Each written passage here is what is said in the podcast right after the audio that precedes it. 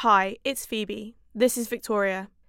She's from Ukraine but was in Amman in Jordan when the war started and is unable to go home.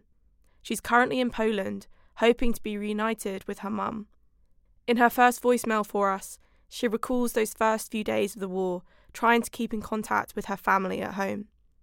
My name is Viktoria. Today is Saturday, 19th of March, 24 days since Russia attacked Ukraine and started a full scale war. These 24 days feel like an eternity, and my life will never be the same anymore. Currently, I'm in Warsaw, Poland. One week before the war, my partner and I arrived to Amman, Jordan, and couldn't come back home anymore. In January 2022, Ukrainians started talking about the possible Russian invasion and I took it seriously. I prepared an emergency bag, made reserves of water and snacks, and talked to my family about the possible war. But unfortunately, all of them thought a full scale war is impossible. On February 23rd, right before the war, I had a bad feeling and went to bed without muting my phone. At 4 a.m. Kiev time, my phone started ringing. There were dozens of messages from my colleagues saying the same thing. They are bombing Kiev. The war has started. The following days were a nightmare. My partner and I slept in turns for one, two hours to be in touch with our families and friends.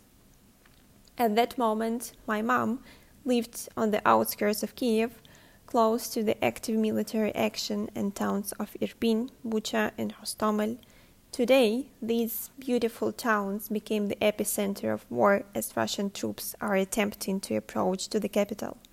My mom could have sirens five, seven, ten times per night, and I was always in touch with her, talking and hearing sounds of explosions in the background.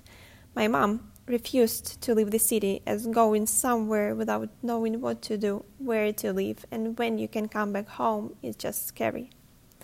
My grandparents live in a small village. I couldn't reach them for a few days as they had no electricity uh, because of the Russian artillery attacks in the area. The bridge connections from their village no longer exist, meaning they cannot leave. The war is challenging and exhausting, especially when you do not know when you can come back home, if you will have a home and ever see your family again.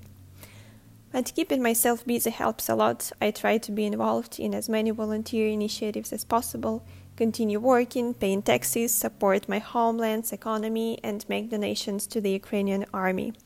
I have talked to dozens of international friends and colleagues who also help our military and humanitarian initiatives.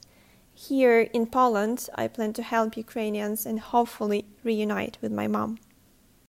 A few days ago, I talked to my grandpa. He is highly positive, joking, and waiting for the Ukrainian victory.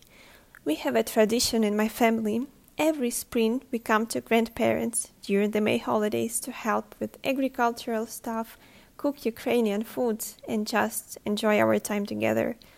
I can't wait for the May holidays to see all of you, my grandpa said. I can't wait too, grandpa. I will give everything I have to reunite my family in Ukraine with a peaceful sky above us and no more war and Russian occupiers.